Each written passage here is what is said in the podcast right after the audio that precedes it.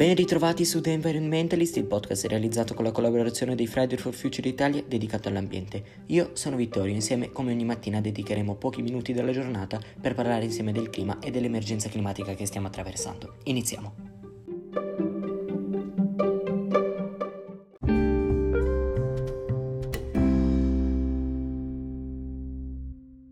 The Environmentalist.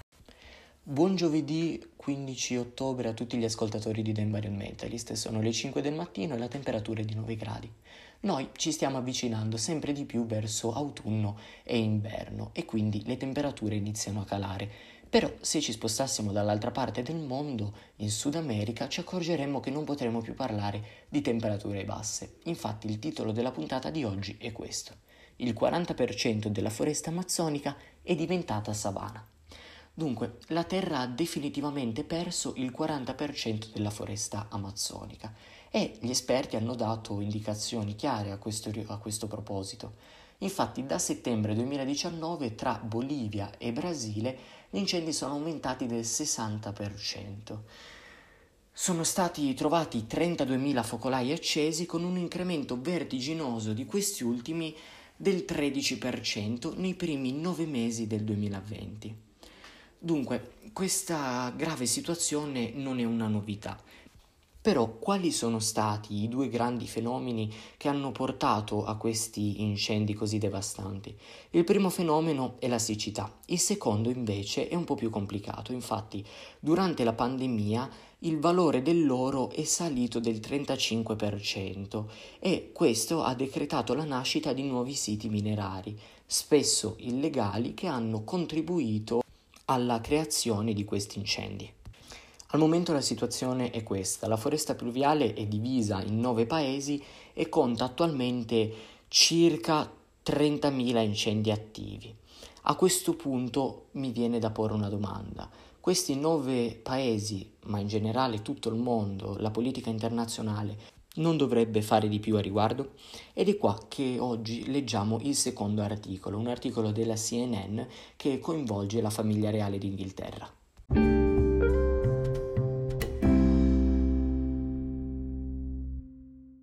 E per quanto riguarda quindi la politica internazionale e il clima, ho trovato l'altro giorno sulla CNN questo articolo. Il principe William sta dedicando 65 milioni di dollari per creare un nuovo premio ambientale che spera possa ispirare delle soluzioni ad alcune delle sfide più urgenti della Terra e del clima. Il premio infatti sarà assegnato ogni anno a 5 persone oppure organizzazioni o gruppi per ehm, trovare delle soluzioni a 5 obiettivi.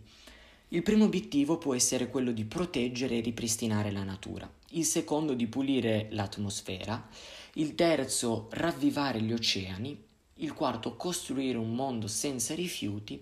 E infine l'ultimo obiettivo che ci possiamo porre è quello di trovare una soluzione ai cambiamenti climatici.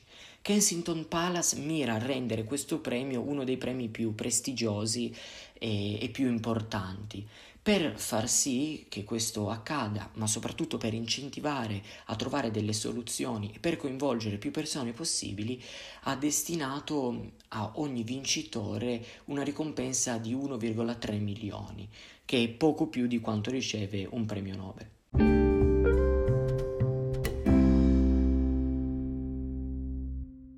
The Environmentalist Oggi dunque abbiamo visto due notizie parecchio importanti, una più rassicurante, l'altra decisamente meno. Io vi ringrazio per avermi ascoltato e vi do appuntamento alla prossima settimana. Ciao!